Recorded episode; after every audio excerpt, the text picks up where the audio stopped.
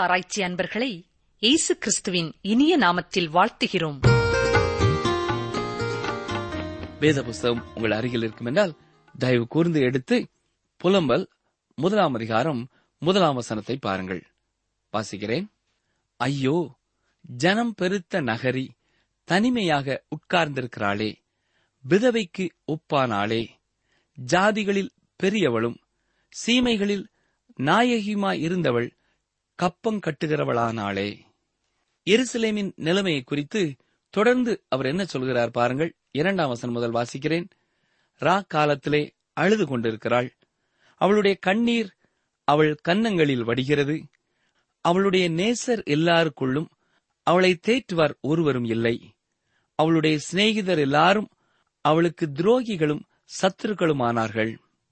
யூதா ஜனங்கள் உபத்திரவப்படவும் கொடுமையான அடிமை வேலை செய்யவும் சிறைப்பட்டு போனார்கள். அவள் புறஜாதிகளுக்குள்ளே தங்குகிறாள். இழைப்பாறுதல் அடையாள். அவளை துன்பப்படுத்துகிற யாவரும் அவளை இடுக்கமான இடங்களிலே தொடர்ந்து பிடித்தார்கள்.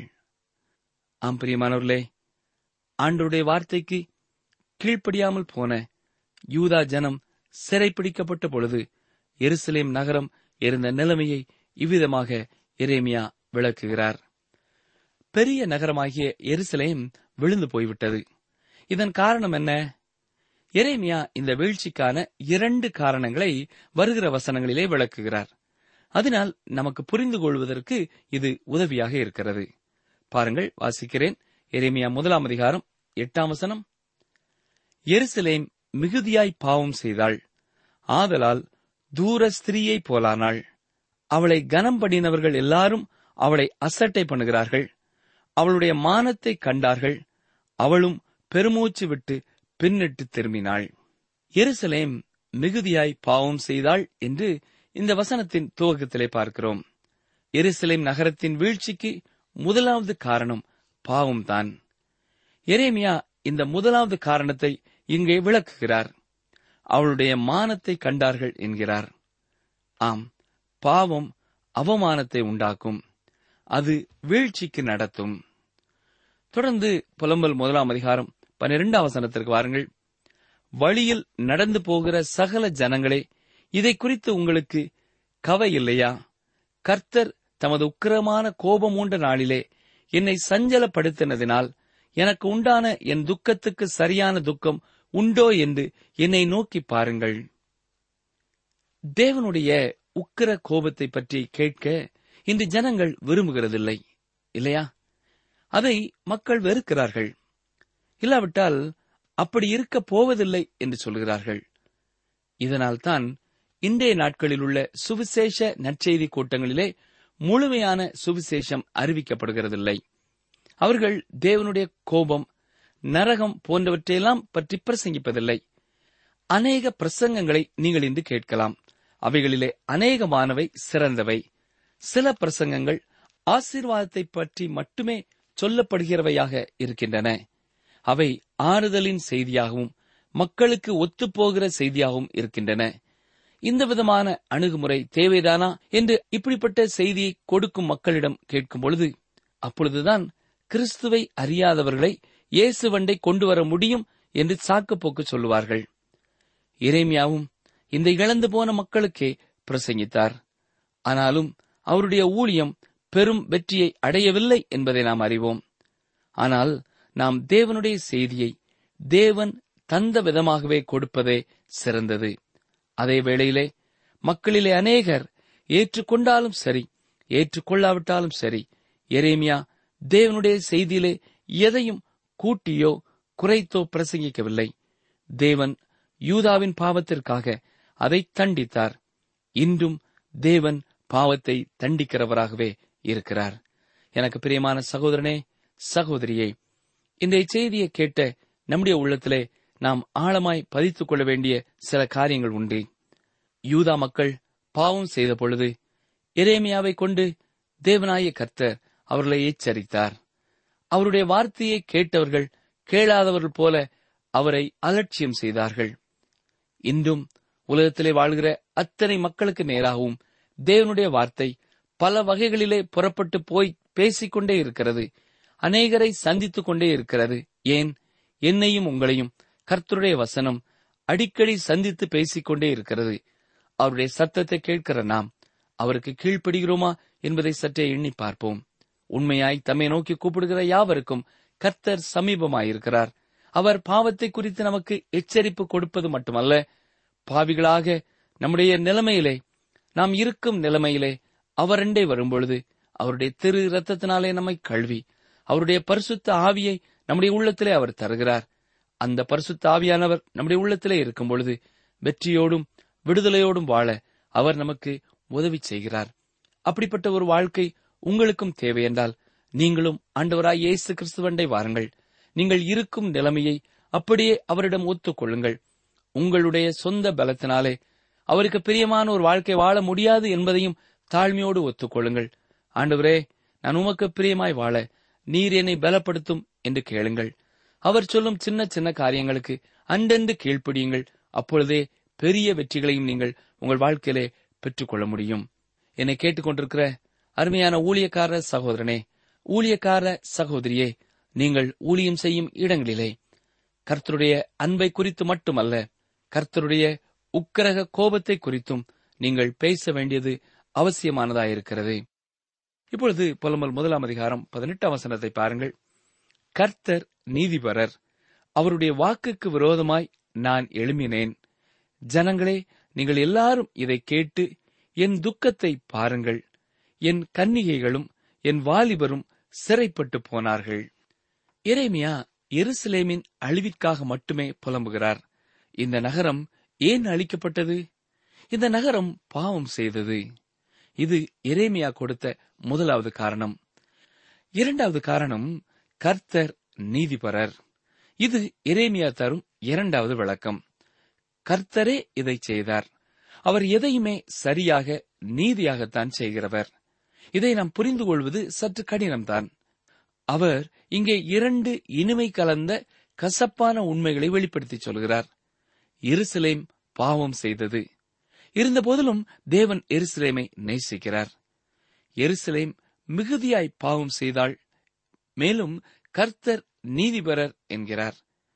தேவன் அவர்களிலே அன்பு கூர்ந்தார். ஆகவே அனாதி சிநேகத்தால் உன்னை சிநேகித்தேன் என்று சொல்கிறார். பிரியமானவர்களே நீங்களும் நானும் உயிருள்ள தேவன் இருக்கின்ற உலகத்திலே வாழ்கிறோம். அவர் உங்கள் மேல் ஏக்கமாக உங்கள் மேல் அன்பாக இருக்கிறவர். ஆனால் நீங்கள் ஒன்றை உணர்ந்து கொள்ள வேண்டும். நீங்கள் உங்களுடைய முதுகை அவருக்கு காட்டினால். அதாவது அவரை விட்டு விலகி போய்க் கொண்டிருப்பீர்கள் என்றால் அவர் உங்களை நியாயம் தீர்ப்பார். அவர் உங்களை நேசித்த பொழுதும் உங்களை தண்டிப்பார். ஏனென்றால் அவர் இந்த உலகத்திலே நீதியுள்ள தேவனாயிருக்கிறார். அவருடைய வேதத்திலே அவர் கூறின வார்த்தைகளைக் கொண்டே அவரை பற்றிய காரியங்களை நாம் அறிந்து கொள்ள முடிகிறது. ஒரு நாளிலே நரகம் என்ற ஒன்று இருக்கிறது என்பதை அவர் தெளிவுபட நமக்கு காண்பிக்கப் போகிறார். ஏனென்றால் அவர் அன்பின் தேவனாக நீதியின் தேவனாக மேலும் பரிசுத்தமான தேவனாக இருக்கிறார். முழு உலகமும் ஏன் சாத்தானும் கூட தேவன் நீதிபரராய் இருக்கிறார் என்றும் அவர் செய்வதெல்லாம் சத்தியமானவைகள் என்றும் ஒத்துக்கொள்வார்கள்.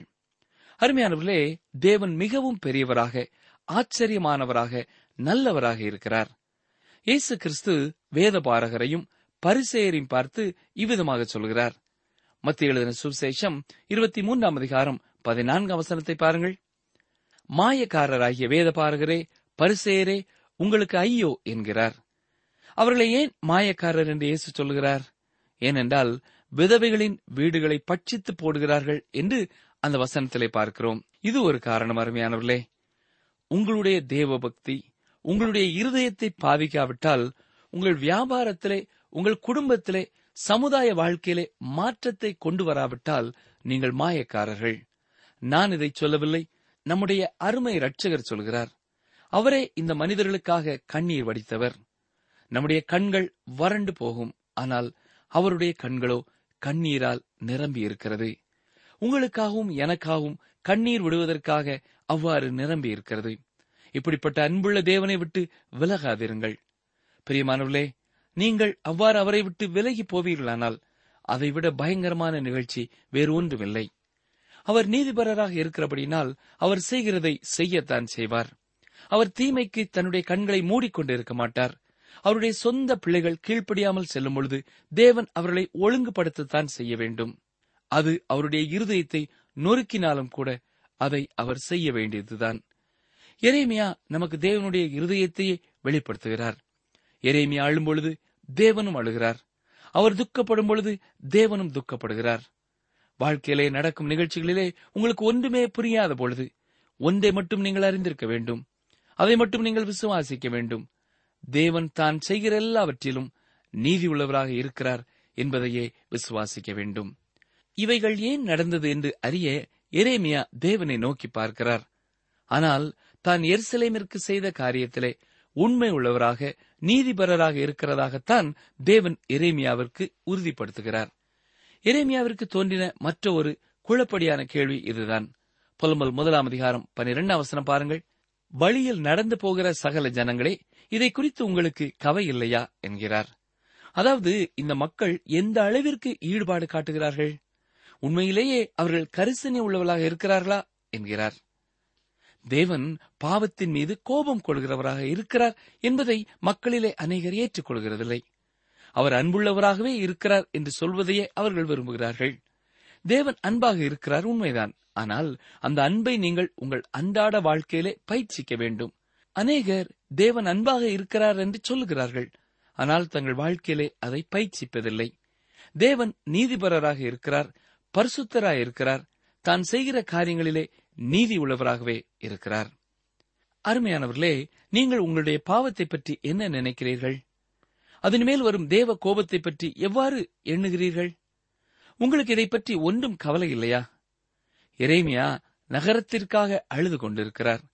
அநேகர் அவரோட அழுததாக நாம் வாசித்து பார்க்க முடியவில்லை.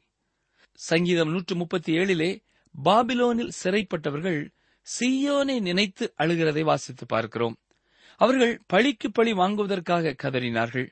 அவ்வாறு அவர்கள் கதறுவதிலே நியாயம் இருக்கிறது. ஆனால் அப்பொழுதாவது தேவனிடத்திலே உண்மையாக மனம் திரும்பினார்களா? என்றால் இல்லை என்றுதான் பதில் வரும். திருடன் பிடிக்கப்பட்டால் அதற்கு வெறுமனே என்னை மன்னித்துக் கொள்ளுங்கள் என்று சொன்னால் மட்டும் போதுமா? அவன் தான் செய்த தவறுக்காக உண்மையாகவே வருத்தப்படாவிட்டால் மனம் திரும்பாவிட்டால் பிரயோஜனம் என்ன? சிறைப்பட்டு சென்ற ஜனங்கள் அழுதார்கள். ஆனால் சிறைப்பிடிக்கப்படாத எரேமியா சாம்பலிலே அமர்ந்து நகரத்திற்காக அதன் அழிவிற்காக அழுதார். அவர் விடுதலையோடு இருந்தபோதும் அவர் அந்த சிறைப்பிடிப்பினால் அசைக்கப்பட்டார். அதிலே ஈடுபாட்டோடும் கரிசனையோடும் காணப்பட்டார்.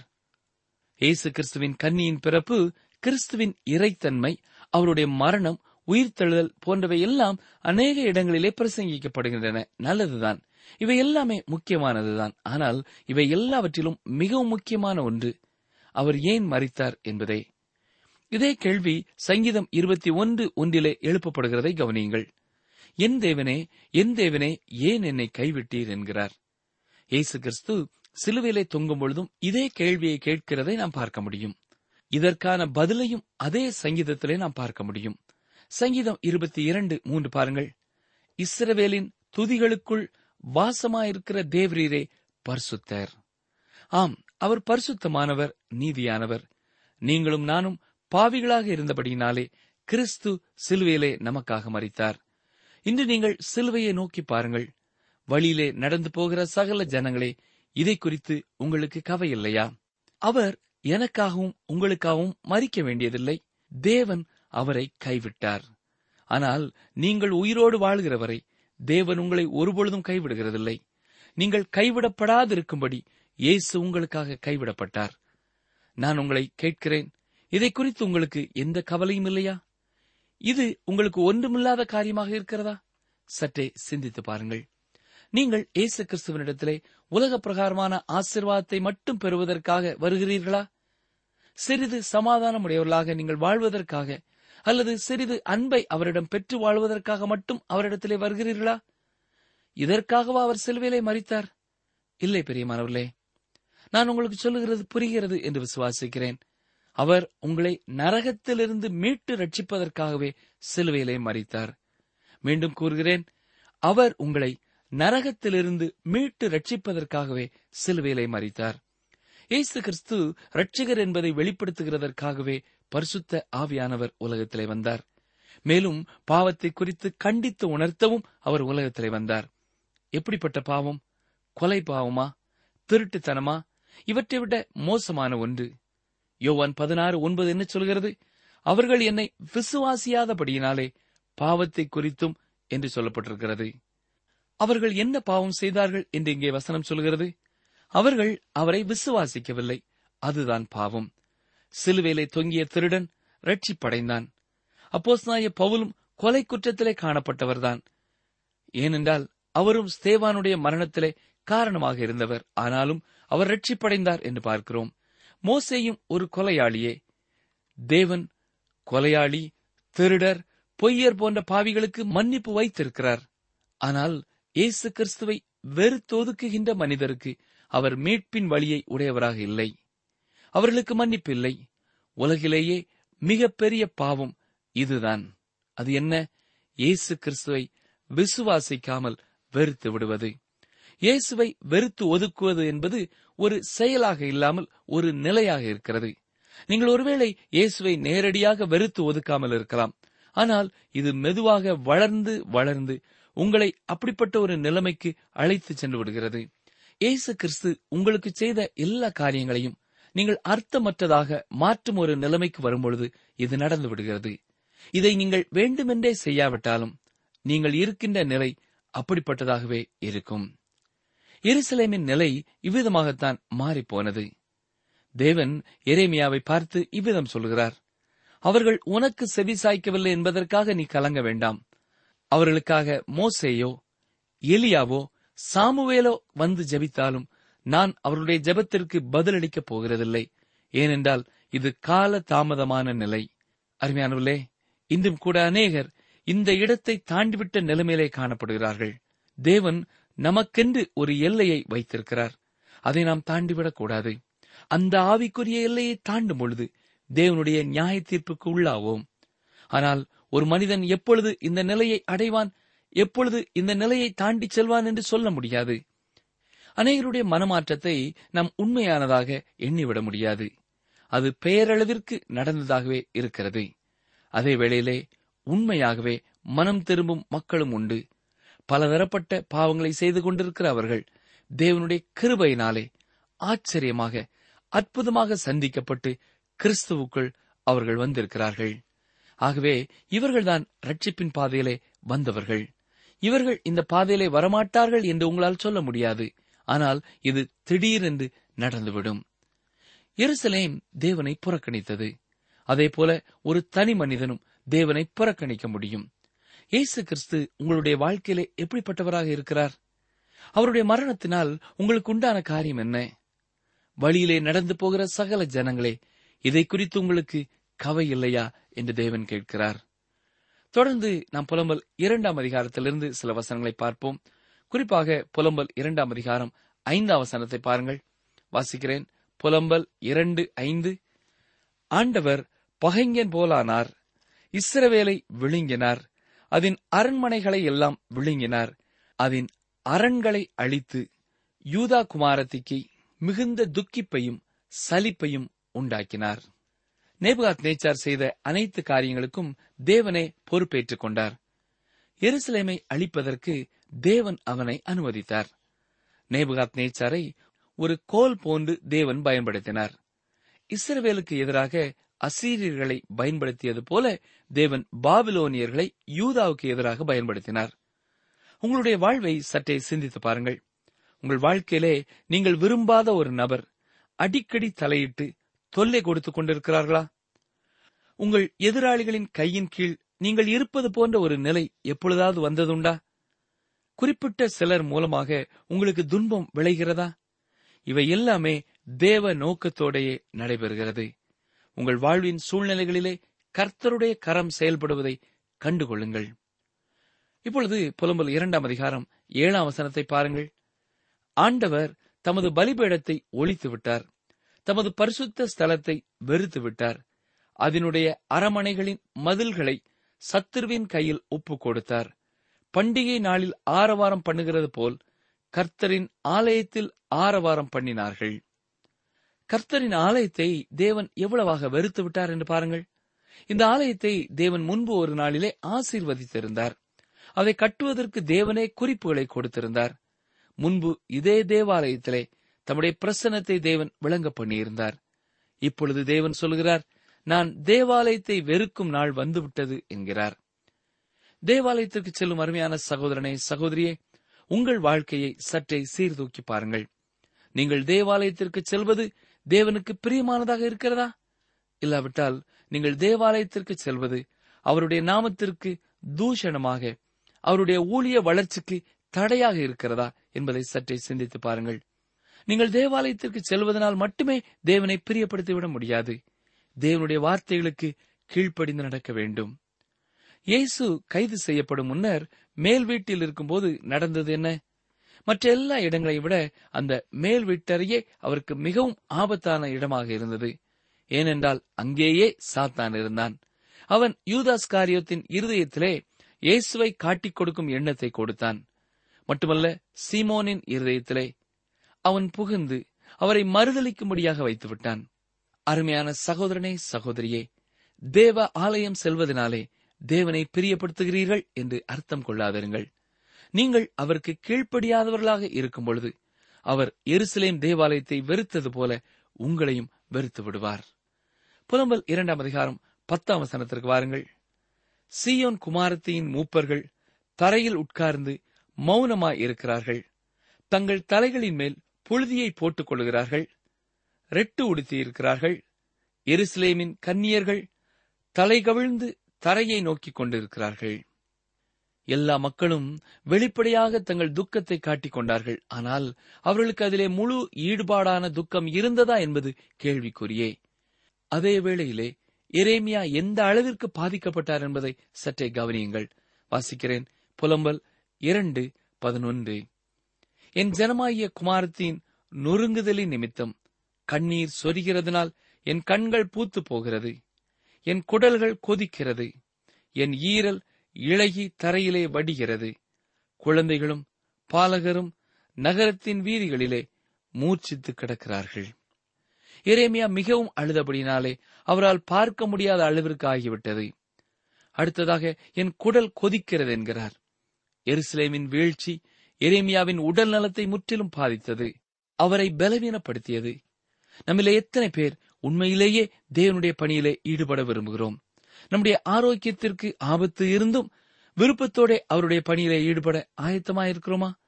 நாம் நம் சரீரத்தை அப்படியே முழுமையாக அவருடைய பணிக்கு ஒப்புக் கொடுத்திருக்கிறோமா? சற்றே சிந்தித்து பார்ப்போம். புலம்பல் இரண்டாம் அதிகாரம் பதினைந்தாம் வசனத்தை பார்ப்போம். வழிபோக்கர் யாவரும் உன் பேரில் கை கொட்டுகிறார்கள். எருசலேம் குமாரத்தியின் பேரில் ஈசர் போட்டு தங்கள் தலைகளை துலுக்கி பூரண வடிவும் சர்வ பூமியின் மகிழ்ச்சியுமான நகரம் இதுதானா? என்கிறார்கள். எருசலேமின் வீழ்ச்சி எதிராளிகளுக்கு மகிழ்ச்சியாயிருக்கிறது. அவர்கள் எவ்விதமாக கேலி செய்து நிற்கிறார்கள் என்று பார்க்கிறோம். நாமும் கூட சில வேளைகளிலே இப்படிப்பட்ட காரியத்தை செய்கிறோம். நம் சபையிலே காணப்படுகிற பிரச்சனைகளை பார்த்து அதை குறித்து கடுமையாக விமர்சிக்கிறோம். மாறாக நாம் அந்த பிரச்சனை தீர எந்த விதத்திலாவது உதவி இருக்கிறோமா என்று எண்ணி பார்த்தால் இல்லை என்றே பதில் வரும். அருமையானவர்களே நாம் தேவ காரியங்களையோ மற்றவர்களையோ நிந்திப்பதினாலே எதுவும் நடந்துவிடப் போவதில்லை. அதற்கு பதிலாக அந்த பிரச்சனைகளுக்கு தீர்வு உண்டாக்குகிறவர்களாக இருக்க வேண்டும். மற்றவர்களை உற்சாகப்படுத்தி தேவ பணியிலே முன்னேறி செல்ல உதவி செய்ய வேண்டும். அந்த பிரச்சனைகளை கேட்கும் பொழுது உங்கள் இருதயம் உடைக்கப்பட வேண்டும். துக்கப்பட வேண்டுமே ஒழிய அதிலே மகிழ்ச்சி கொள்ளக்கூடாது. நாம் மற்றவர்களை குறை கூறுவது எளிது ஆனால் உற்சாகப்படுத்தி முன்னேற்றத்திற்கு நேராக அழைத்துச் செல்வது தேவையானது. தொடர்ந்து புலம்பலின் புஸ்தகம் மூன்றாம் அதிகாரத்திற்கு வாருங்கள். இந்த புலம்பல் புத்தகத்தில் உள்ள ஒவ்வொரு அதிகாரமும் பாடல் வடிவிலே உள்ளது. இபிரேய மொழியிலே இருபத்தி இரண்டு எழுத்துக்கள் உண்டு. ஒவ்வொரு அதிகாரத்தில் உள்ள இருபத்தி இரண்டு வசனங்களும் இந்த இருபத்தி இரண்டு எழுத்துக்களையும் ஆரம்பமாக கொண்டிருக்கின்றன. நாம் பார்க்கின்ற இந்த மூன்றாம் அதிகாரத்திலே அறுபத்தி ஆறு வசனங்கள் இருக்கின்றன. அப்படியானால் ஒரே எழுத்தில் ஆரம்பிக்கின்ற மூன்று வசனங்கள் இதிலே இருக்கும். அப்படித்தானே? இப்பொழுது புலம்பல் மூன்றாம் அதிகாரம் முதல் நான்கு வசனங்களையும் பார்ப்போம். வாசிக்கிறேன். ஆண்டவருடைய சினத்தின் மிலாற்றினால் உண்டான சிறுமையை கண்ட புருஷன் நான்.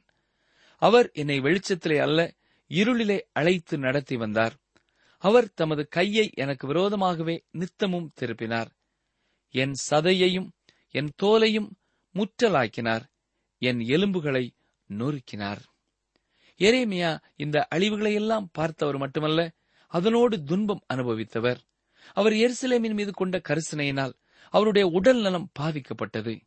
எருசலேமின் வீழ்ச்சியினால் அவர் பாதிக்கப்படாமல் ஊரெல்லாம் சுற்றித் திருந்து நான் சொன்னபடியே நடந்துவிட்டது நான் சொன்னபடியே நடந்துவிட்டது பார்த்தீர்களா? என்று அவர் சொல்லவில்லை. உண்மையிலே அவருடைய இருதயம் உடைந்து போயிருந்தது. அவருடைய உணர்வுகள் கர்த்தருடைய உணர்வுகளை வெளிப்படுத்துகிறதாக இருக்கிறது. அதே வேளையிலே தேவன் அந்த இடத்தில் நின்று நீங்கிவிடவில்லை. அவர் அங்கேயேதான் இருந்தார். அவர் தம்முடையவர்களோடு கூட இருந்து அவர்கள் கூடவே சென்றார்.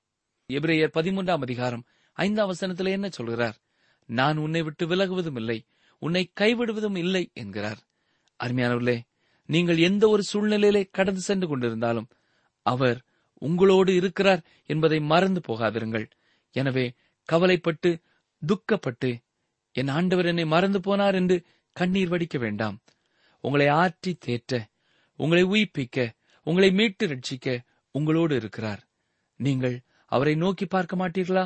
அப்பொழுது அவர் உங்கள் கரம் பற்றி உங்களை தூக்கி விடுவார். உங்களை ஆசீர்வதிப்பார் உங்களை பலப்படுத்துவார். அவர் எதிர்பார்க்கிற ஒன்றே ஒன்று. உங்களுடைய குற்றங்களை உங்களுடைய குறைகளை உங்களுடைய பாவங்களை நீங்கள் உணர்ந்து கொள்ளுங்கள். ஜெபம் செய்வோம். எங்களை நேசிக்கிறங்கள் நல்ல கர்த்தாவே எங்களுடைய வாழ்க்கையிலையும் நாங்கள் தவறும் பொழுது நீர் எங்களை நேசிப்பதினாலே எங்களை தண்டிப்பதற்காக உமக்கு ஸ்தோத்திரம் செலுத்துகிறோம். ஆண்டவரே எங்களை நீர் தண்டித்தாலும் எங்களை விட்டு விலகி விடவில்லை. எங்களோடு கூட இருக்கிறீர் என்பதை நினைவுபடுத்தியதற்காக உமக்கு ஸ்தோத்திரம். கர்த்தாவே நாங்களும் உம்மை பற்றி பிடித்துக் கொள்ள உம்முடைய ரட்சிப்பை மீண்டுமாய் பெற்றுக்கொள்ள எங்களை தாழ்த்தி உடைய சமூகத்திலே ஒப்புக் கொடுக்கிறோம் யார் யார் துக்கத்தோடும் வேதனையோடும் தங்களுடைய பாவங்களை நினைத்து வருந்தியவர்களாக உம்மை நோக்கி பார்க்கிறார்களோ அவர்கள் ஒவ்வொருவருக்கும் பாவ மன்னிப்பின் நிச்சயத்தை தாரும். அவர்கள் கடந்து வரும் பாடுகளின் வேதனைகளின் சூழ்நிலையிலிருந்து சீக்கிரமாய் அவர்களுக்கு விடுதலையை தாரும். உம்மை விசுவாசியாத யாராவது இந்த நிகழ்ச்சியை கேட்டுக் கொண்டிருப்பார்கள் என்றால் நீரே ரட்சகர் என்பதை அறிந்து கொள்ள உதவி செய்யும். எய்சு கிறிஸ்து எங்கள் ஒவ்வொருவருடைய பாவத்துக்காகவும் மறித்தவர் என்பதை புரிந்து கொள்ள உதவி செய்யும். உம்மை இரட்சகராக ஏற்றுக்கொள்ள கிருபையை தாரும். ஏசு கிறிஸ்துவின் நாமத்தினாலே மனத்தாழ்மையோடு வேண்டிக் கொள்கிறோம் பிதாவே. ஆமேன். அன்பர்களே இன்றைய நிகழ்ச்சியை இத்துடன் நிறைவு செய்கிறோம். நீங்கள் உங்கள் கருத்துக்களை எங்களுக்கு எழுத வேண்டிய முகவரி வேத ஆராய்ச்சி டிரான்ஸ்வர் ரேடியோ தபால் பெட்டி எண் நூற்று முப்பத்தி நான்கு திருநெல்வேலி இரண்டு தமிழ்நாடு. எங்கள் தொலைபேசி எண்களை குறித்துக் கொள்ளுங்கள். ஒன்பது நான்கு நான்கு இரண்டு இரண்டு ஐந்து இரண்டு ஆறு இரண்டு ஏழு. மற்றும் ஒரு தொலைபேசி எண் ஒன்பது ஐந்து எட்டு ஐந்து நான்கு ஆறு பூஜ்ஜியம் நான்கு ஆறு பூஜ்ஜியம். எங்கள் இமெயில் முகவரி Tamil DTP at radio eight eight two dot com நான் உங்கள் நடுவிலே உலாவி உங்கள் தேவனாயிருப்பேன். நீங்கள் என் ஜனமாயிருப்பீர்கள். லேவியராகமம் இருபத்தி ஆறு பனிரண்டு. நான் உங்கள் நடுவிலே உலாவி உங்கள் தேவனாயிருப்பேன். நீங்கள் என் ஜனமாயிருப்பீர்கள். லேவியராகமம் இருபத்தி ஆறு பனிரண்டு.